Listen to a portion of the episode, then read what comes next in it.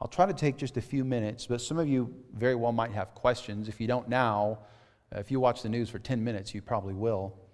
Um, so, this is all over national news. This is certainly, if you read religious news, if you follow Baptist press or anything like that, it's everywhere. But I mean, it's on, you know, the Today Show. I mean, it's, on, it's all over national news. And probably, I haven't seen it in the Citizens Times yet, but it'll probably be in there if it hasn't already.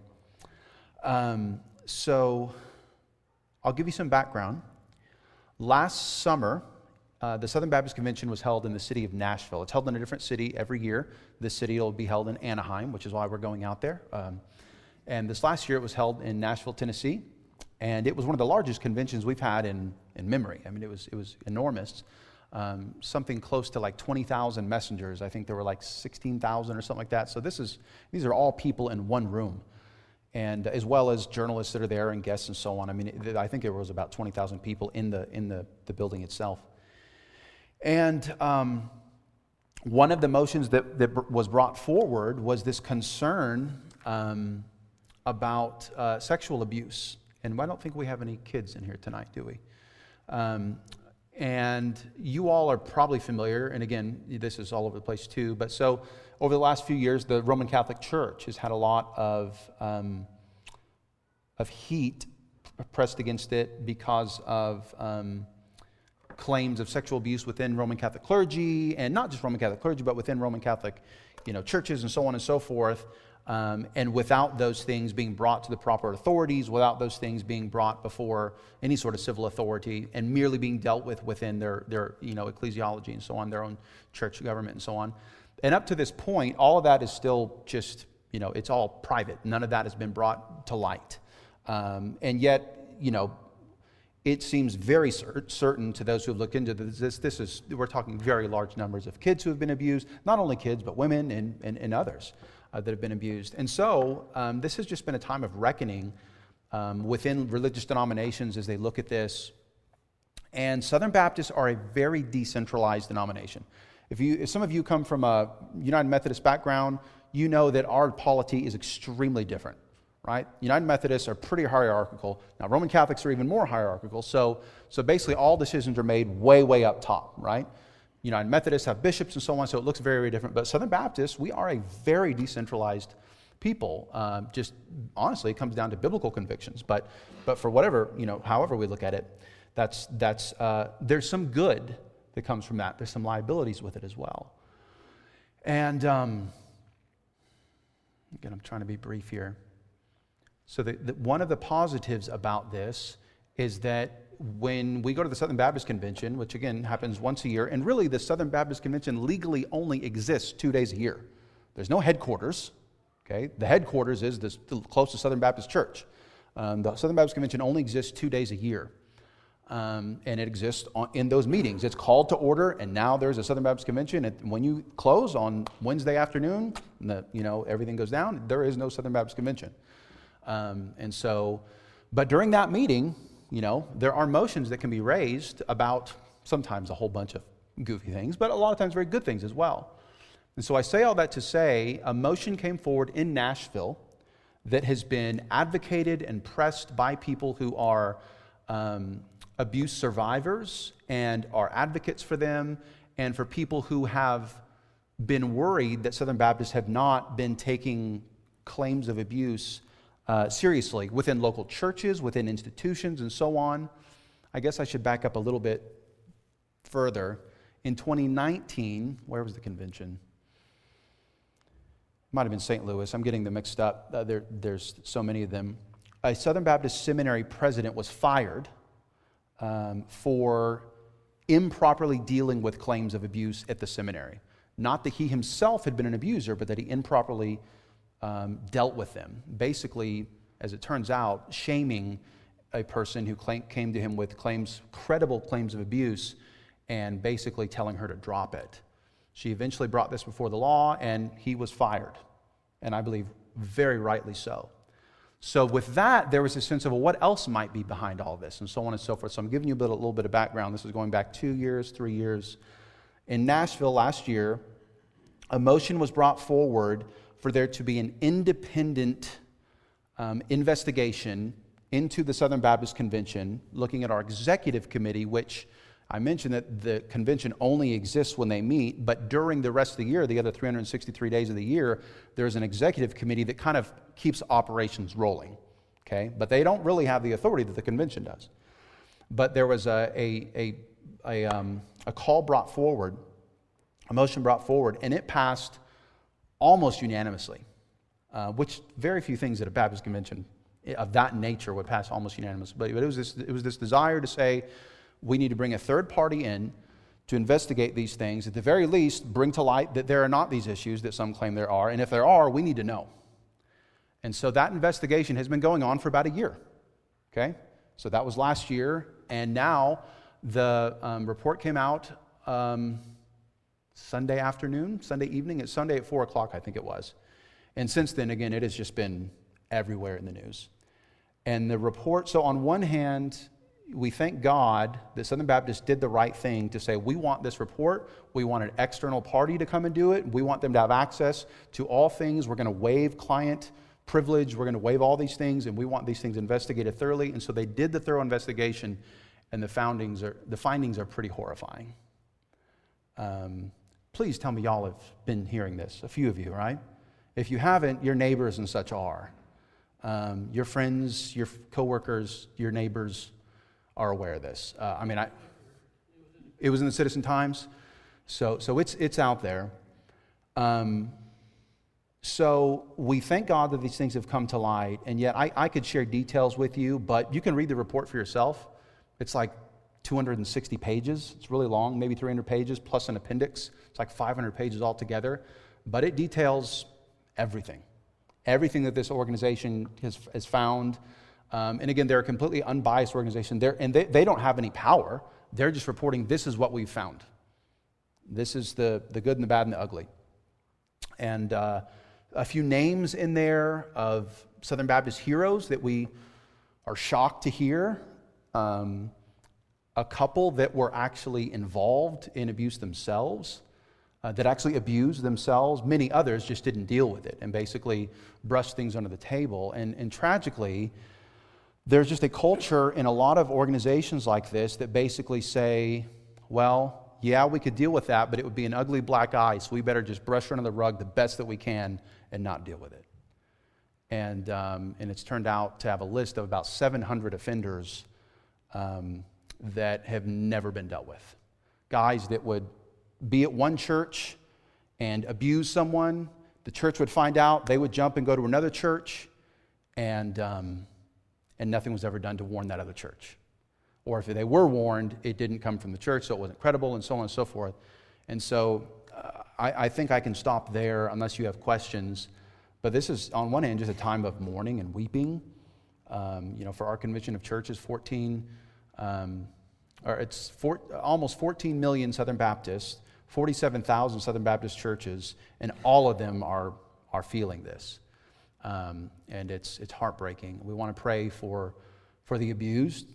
Um, we want to pray for the abused who have been um, pressed aside and, and not cared for.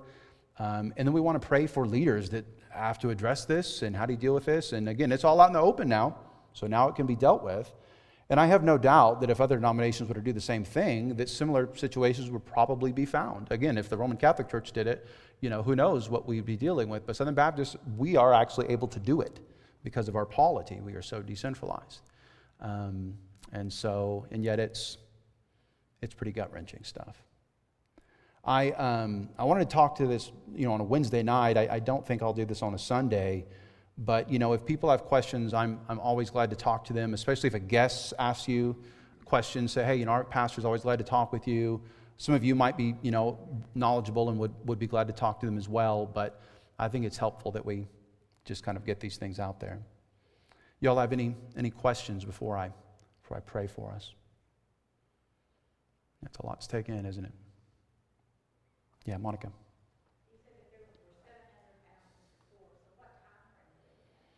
About 20 years. Yeah, going back about 20 years. We're not able to go back a whole lot farther. Um, now, there are some claims that go back further, but one of the most depressing things about this list is that that's one of the things that people were calling for is that we should have a database so that if someone is an abuser that we can then you know have a database and say you are blacklisted you are we want to make sure just like our state has a database right if someone's a, a sex offender um, and they kept saying for years they had said um, at the end of the day to cover their own backside they basically said oh we can't do that we don't have the we don't have the power to do that we can't have a list like that. We're too decentralized. We, you know, we don't have the authority. But at the end of the day, they basically used the list just to protect their own liability, which is very, very sad. We're not even aware who, who all was privy to this list, but some of the highest executives were. Yeah. Russell.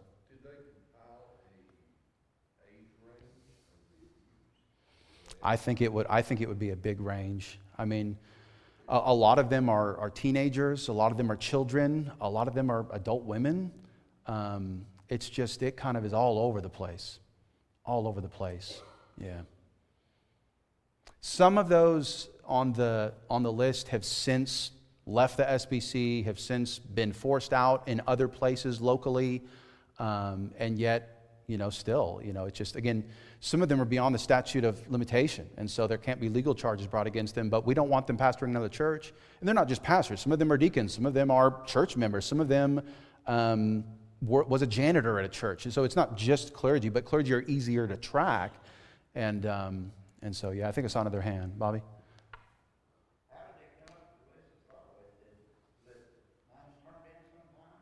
I, yeah, the fact is, is that uh, accusations of abuse have been coming forward for a long time, and just things weren't done. Um, again, sadly, uh, so for instance, the, at Southwestern Seminary, one of our seminary presidents, Paige Patterson was his name, um, he at least twice had very credible um, claims of abuse brought to him as president. Not that he had done them, but other employees in the seminary, and, uh, and he apparently just shamed them and you know, just said that you need to just forgive and be quiet about that. Don't, don't, don't tell the, the law enforcement because it'll look bad on the seminary. And uh, just, just heartbreaking. So a lot of times it was things like that.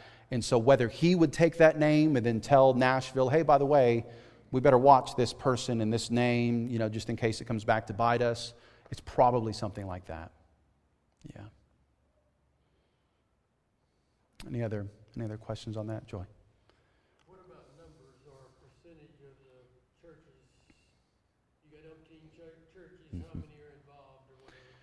Yeah, it's hard. So I, I guess another thing I would have men- should have mentioned is in 2020, I think it was, uh, the Houston Chronicle in Houston, Texas, published a big article that was also bringing some of this to light, um, and they named dozens within Texas. Um, again, it, I, I, don't have an exact number, but we're, we're probably talking about hundreds of churches, probably. And some of them are not churches, some of them might be a camp. It, just anything within the Southern Baptist umbrella. It might be a school, it might be a, you know, a, a lot of different things. The majority would probably be churches. Yeah. Joy. Yeah.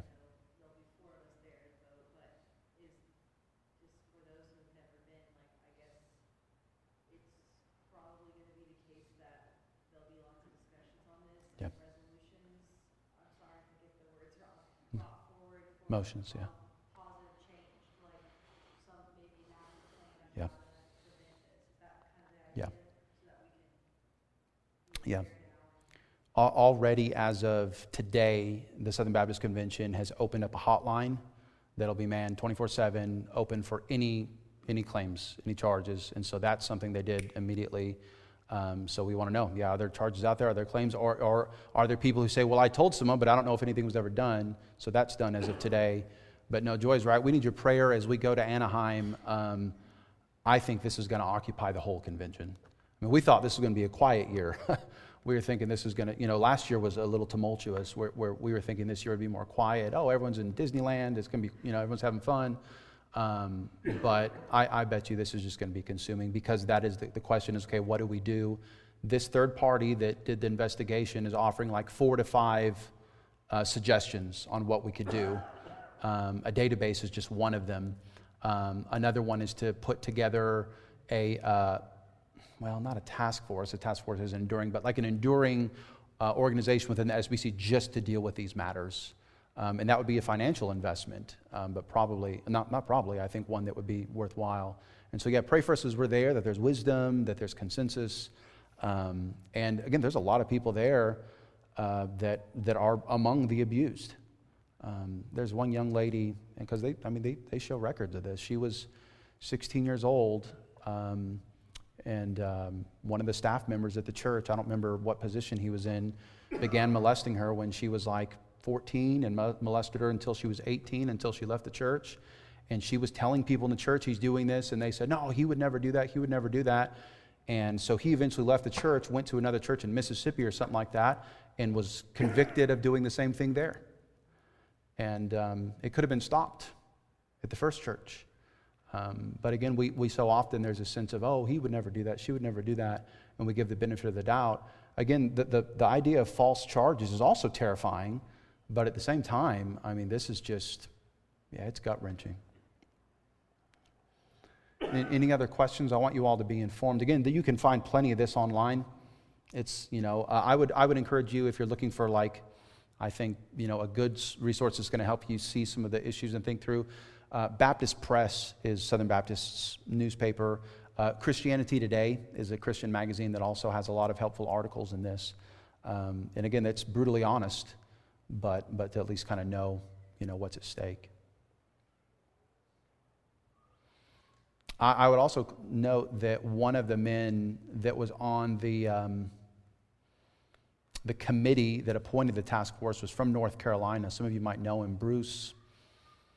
I can't think of his last name. But anyway, so we had some local representation that was involved.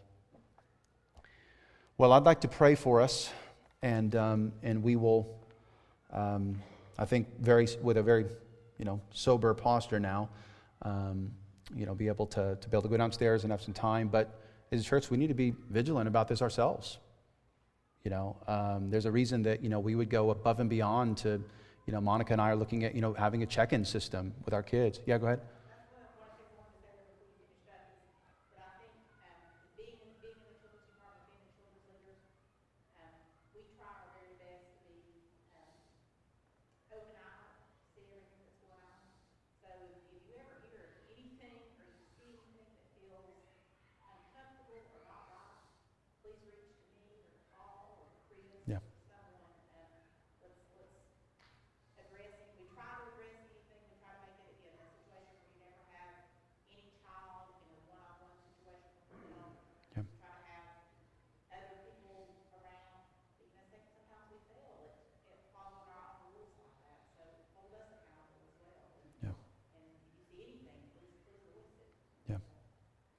Even just a suspicion.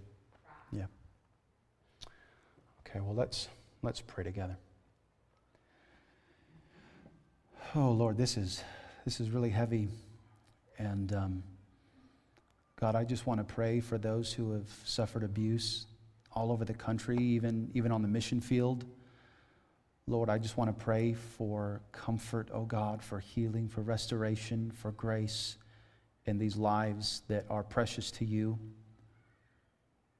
We pray, God, for justice against those who have done wicked things, that there would be repentance, but God, that they would be held accountable. Lord, that you would help us as a convention of churches that are, Lord, we partner together for mission work. We partner together for the gospel, and yet, Lord, we cannot forget the vulnerable. And Lord, we just want to pray that you would please give us wisdom. Lord, that you would lead us forward as a convention, Lord, to, to right these wrongs, to um, to never, ever, God, allow saving face or financial considerations, even, God, none of these things, Lord, to be an obstacle to doing what is right before you. And, oh, God, that we would never, Lord, allow our churches to be places, God, where precious little ones or anyone, God, could be hurt. I pray for our church, God, that there would, that Lord, that these things would never, ever, ever be God, that you would protect, that you would give us wisdom, that you would give us um, divine intervention, oh God. Give us forthrightness, God, in how we tackle these things ourselves, Lord, in terms of putting up safety protections and, um, God, all of these things. Lord, I, I pray that as we go to Anaheim, that it would be, um, God, an opportunity for us to move forward with these things now being brought to light. In Jesus' name I pray. Amen.